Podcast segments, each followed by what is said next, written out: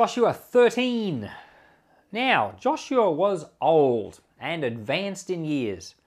And Yahweh said to him, You are old and advanced in years, and there rem- remains yet very much land to be possessed. This is the land that still remains all the region of the Philistines, and all of the Geshurites, from Shihor, which is before Egypt, even to the border of Ekron, north, which is counted as Canaanite, the five lords of the Philistines, the Gazaites, the Ashdodites, the Ashkelonites, the Gittites, and the Ekronites, and also the Avim on the south, and all the land of the Canaanites, and the Mearah that belongs to the Sidonians, to Aphek, to the border of the Amorites, and the land of the Gebalites, and all of Lebanon towards the sunrise, from Baal Gad under Mount Hermon to the entrance of Hamath, and all the inhabitants of the hill country, from Lebanon to Misrephoth Maim, and even all the Sidonians. I will drive them out from before the children of Israel, just allocated to Israel for an inheritance, as I have commanded you. Now therefore, Divide this land for an inheritance to the nine tribes and the half tribe of Manasseh.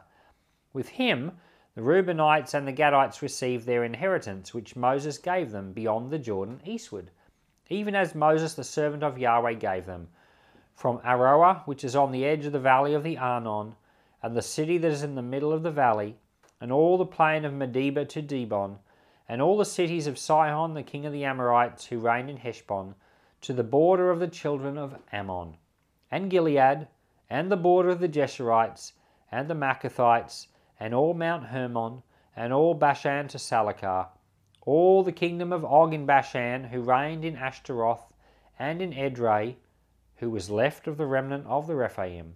For Moses attacked these, and drove them out.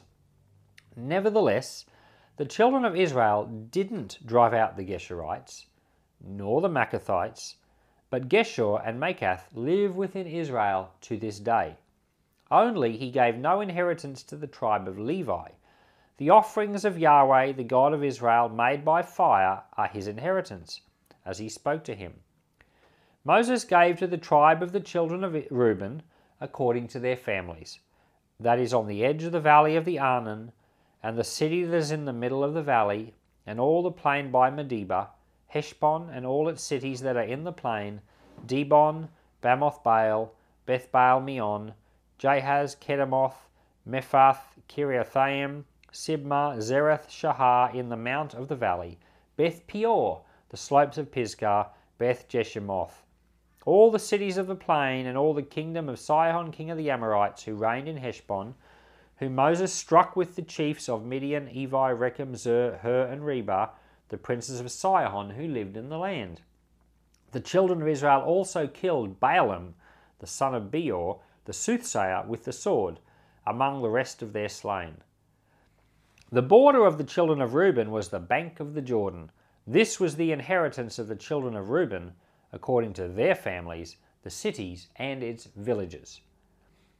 Moses gave to the tribe of Gad, to the children of Gad, according to their families, their border was Jazer, and all the cities of Gilead, and half the land of the children of Ammon, to Aroer, that is near Rabbah, from Heshbon to Ramath Mizpah, from Betonim, and from Mahanaim to the border of Debir, and in the valley Beth Haram, Beth Nimrah, and Succoth, and Zaphon, the rest of the kingdom of Sihon the king of Heshbon, the Jordan's bank to the utmost part of the sea of Chinnereth, beyond the Jordan eastward. This is the inheritance of the children of Gad, according to their families, the cities and the villages. Moses gave an inheritance to the half tribe of Manasseh. It was for the half tribe of the children of Manasseh according to their families. Their border was from Mahanaim, all Bashan, all the kingdom of Og, king of Bashan, and all the villages of Jair, which are in Bashan, sixty cities. Half Gilead, Ashtaroth, and Edrei, the cities of the kingdom of Og in Bashan were for the children of Machir the son of Manasseh, even for the half of the children of Machir, according to their families.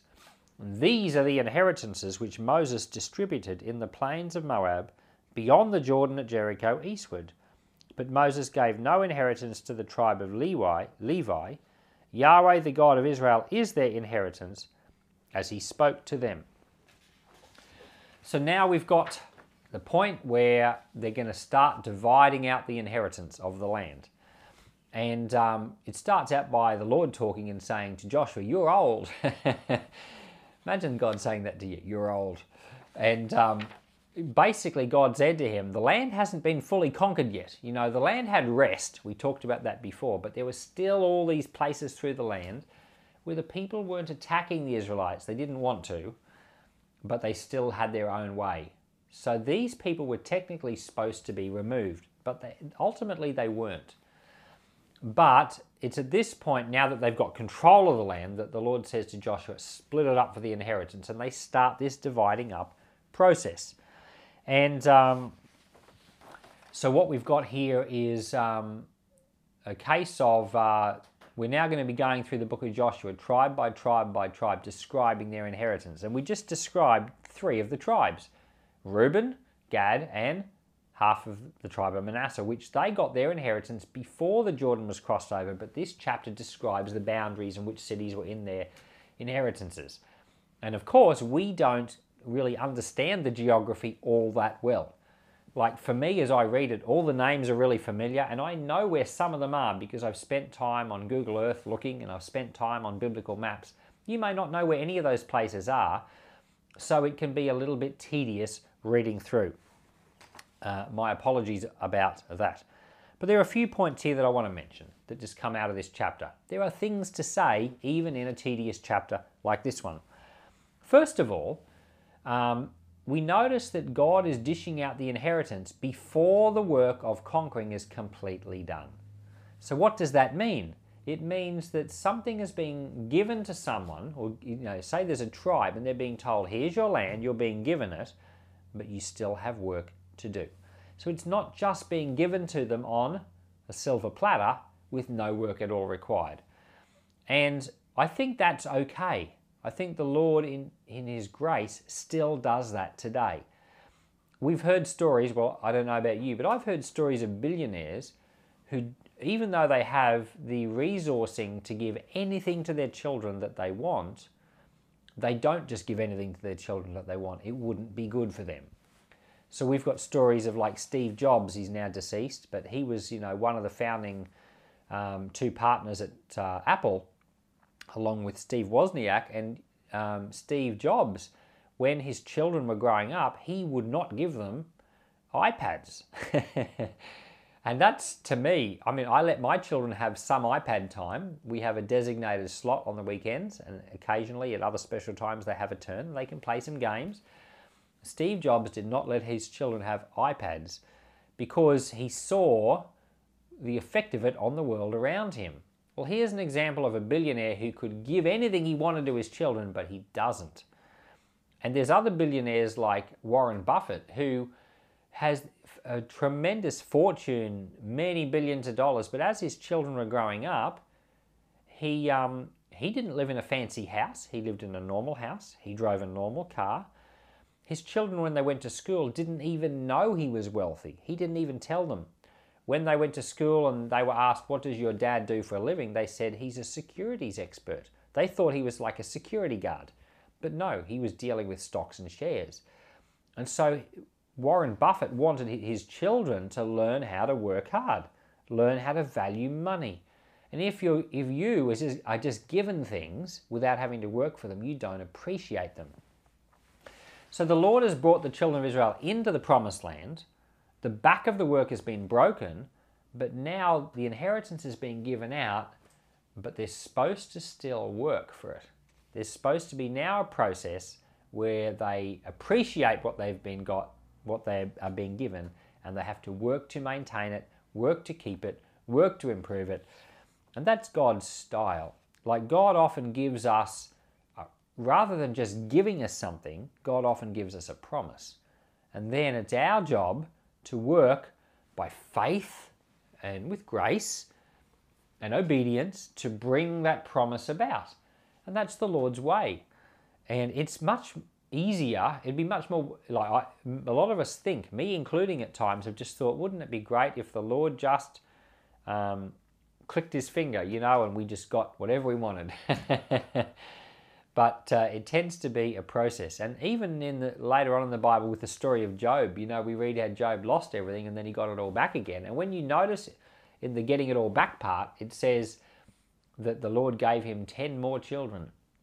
Well, you realize right there, that's a process. That's just not an instant thing where poof, ten kids appear. You know, his wife had to have had to be pregnant ten more times, and uh, or maybe you know in the in the culture back then sometimes they had multiple wives. But the fact is there were 10 pregnancies involved. There were 10 9 month periods. All those children had to be raised. There was a process. And that's often how it is with the lord. There's a process and he loves it when we work. So even though our salvation is by grace the lord is very very interested in us learning to be grateful learning to value things. And and working is a part of it. We don't achieve through our work only. It's not our works that cause us to deserve things. No, we receive them by grace, but the Lord often puts us through a process of working where we come to appreciate what we've been given. So, and that's what's going on here. We're starting the dividing up of the inheritance, but we notice that all of the tribes will still have work to do. so it's not the normal type of inheritance that you think of where someone dies and you just get given a pile of money. No, this is an inheritance that they had to work for, even though they were also being given it. And uh, just as a footnote here, in verse 22, it mentions that Balaam was killed, the soothsayer. So um, this was a, a, reference back to when they destroyed um, Sihon and, and Og on the eastward side of the Jordan. You might have wondered, um, you know, back when we were in the book of Numbers, how did they know all the things that were going on with Balaam? Because it was a dealing that Balaam had with Balak, the king of Moab, and all of this was going on. How did the Israelites know? Well, what happened was that when the Israelites defeated Og, the king of Bashan, and Sihon, the king of the Amorites, on the east side of the Jordan, right here we find out they also defeated Balaam. They killed him. So there was a process here of conquering, and it was in this process of conquering that they found out all this information. And so that's where it was included in the Bible. So, we also are, are given an inheritance. Just as the Israelites here had their inheritance divided up, we're also given an inheritance. And our inheritance is the Lord. At the end of that chapter, it said that the Levites were given no, no land because their inheritance was the Lord. Well, biblically, we're all priests. And our inheritance, just like the Levites, is the Lord. Now, that's not a lesser inheritance, that's a greater inheritance. It's far more wonderful than any land. But the truth of it is, is when you give your heart fully to the Lord, He blesses you in other ways too. And there's a scripture for that. It says, Seek first the kingdom and, and, and His righteousness, and all these things will be given to you. And when our heart is in the right place, the Lord becomes our inheritance, but we find other blessings are added to it. So, Lord, I thank you that you divide an inheritance for your people. Here in the book of Joshua, starting in this chapter and on the ones to come, you divide an inheritance with your people, the tribes. And Lord, today, as believers, you divide an inheritance to us. Lord, you give us of yourself. And I want to thank you that we've been put into Christ. I thank you, Lord, that we inherit the land, so to speak, because we're in Christ. I thank you for all the blessings of Christ. I thank you we've been given everything we need for life and godliness. Lord, there's a lot to be grateful for. Now, help us, Lord, as we work. Lord, we're not working to earn our inheritance, but we're, we're working to subdue. We're working to conquer. We're working to, to take a hold of the promises. Give us grace for all these things, I pray. In Jesus' name, amen.